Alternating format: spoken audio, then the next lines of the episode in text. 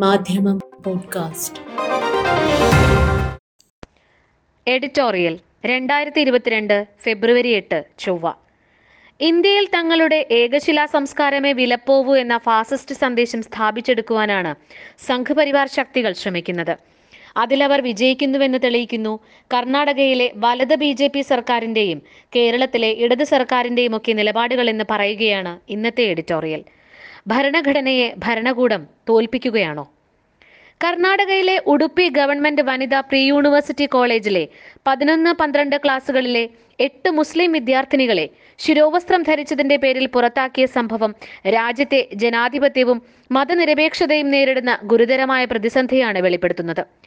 കഴിഞ്ഞ ഡിസംബർ ഇരുപത്തിയേഴിന് വിദ്യാർത്ഥികളുടെ യൂണിഫോമിന്റെ പേര് പറഞ്ഞ് യൂണിഫോമിൽ തന്നെ ശിരോവസ്ത്രം ധരിച്ചെത്തിയ കുട്ടികൾക്ക് നേരെ വിദ്യാലയം വാതിൽ കൊട്ടിയടച്ചു.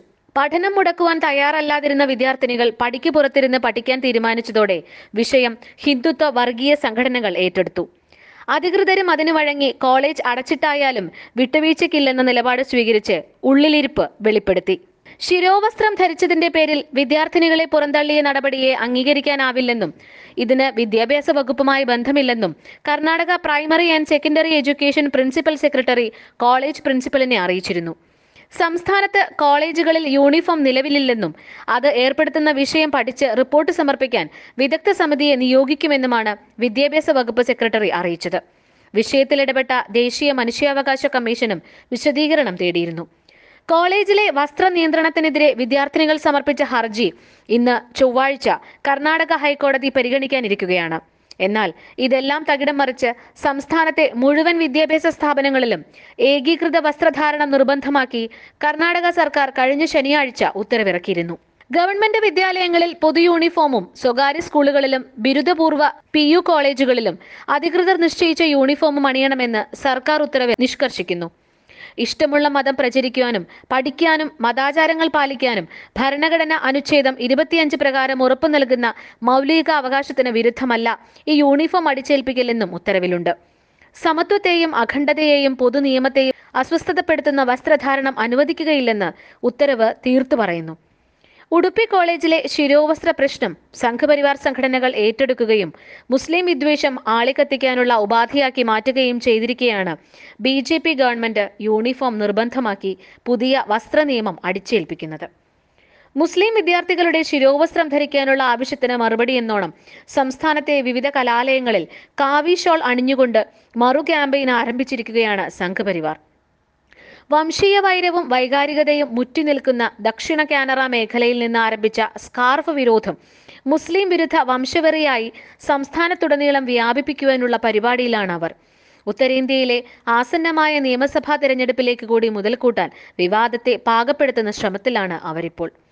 വിദ്യാർത്ഥികളുടെ ഇളം മനസ്സുകളിലേക്ക് പരമത വിദ്വേഷവും അസഹിഷ്ണുതയും കുത്തിവെക്കുവാൻ നടത്തുന്ന ആസൂത്രിത ശ്രമത്തിൽ സംസ്ഥാന സർക്കാരിന്റെ സംരക്ഷണം കൂടി സംഘപരിവാർ ഘടകങ്ങൾക്ക് ലഭിച്ചിരിക്കുന്നു. എന്തുവന്നാലും മുസ്ലിം വിദ്യാർത്ഥിനികളെ ശിരോവസ്ത്രം അണിയിക്കാൻ അനുവദിക്കില്ലെന്ന വാശിയിലേക്ക് വലതുപക്ഷ ആഭിമുഖ്യമുള്ള സ്ഥാപനങ്ങൾ ചുവടുമാറ്റുന്നത് അതിന്റെ ഫലമാണ്. B J P M L A വികസന സമിതി അധ്യക്ഷനായ ഉടുപ്പി പി യു കോളേജ് ശിരോവസ്ത്രം ധരിച്ചെത്തുന്നവർക്ക് ഓൺലൈൻ ക്ലാസ് നിർദ്ദേശിച്ചു. കഴിഞ്ഞ ദിവസം ഇവരെ കോളേജിനകത്ത് കയറ്റിയ അധികൃതർ അവരെ അധ്യയനമൊന്നും നൽകാതെ പ്രത്യേക ക്ലാസ് മുറിയിലേക്ക് മാറ്റിയിരിക്കുകയാണ്. ഗേറ്റിന് വെളിയിലെ ആൾത്തിരക്ക് ഒഴിവാക്കാനെന്ന് പറഞ്ഞ് കോളേജ് കൈക്കൊണ്ട നടപടി ഫലത്തിൽ വിദ്യാർത്ഥികളെ വംശീയമായി വിഭജിച്ചു കഴിഞ്ഞിരിക്കുന്നു. മറ്റു ചില സ്ഥാപനങ്ങൾ കൂടി ശിരോവസ്ത്രം ധരിച്ചവരെ ക്ലാസ്സിൽ കയറ്റാതെ തിരിച്ചയച്ചിട്ടുണ്ട്. മുസ്ലിം വിദ്യാർത്ഥിനികളുടെ മൗലികാവകാശ സംരക്ഷണത്തിന് ഐക്യദാർഢ്യം പ്രകടിപ്പിച്ച് ദലിത് വിദ്യാർത്ഥി സംഘടനകൾ നീലഷോളമണിഞ്ഞ് സമരത്തിൽ അണിനിരന്നിരിക്കുന്നു. എല്ലാം കൂടി കർണാടകയിലെ വിദ്യാലയാന്തരീക്ഷം കാലുഷ്യത്തിലേക്ക് നീങ്ങിയിരിക്കുകയാണ്.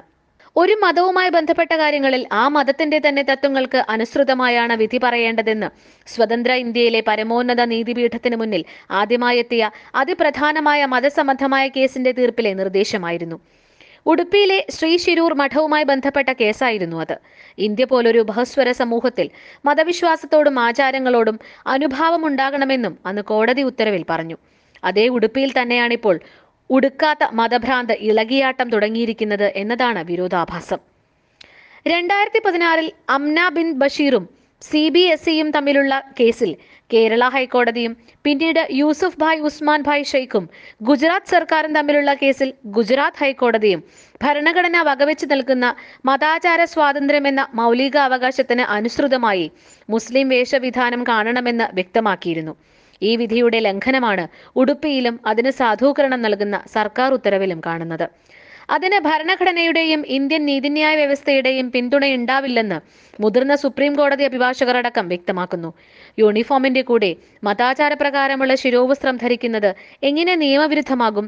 നിലവിൽ സിഖ് വിഭാഗം യൂണിഫോമിനൊപ്പം അവരുടെ തലപ്പാവ് ധരിക്കുന്നുണ്ടല്ലോ.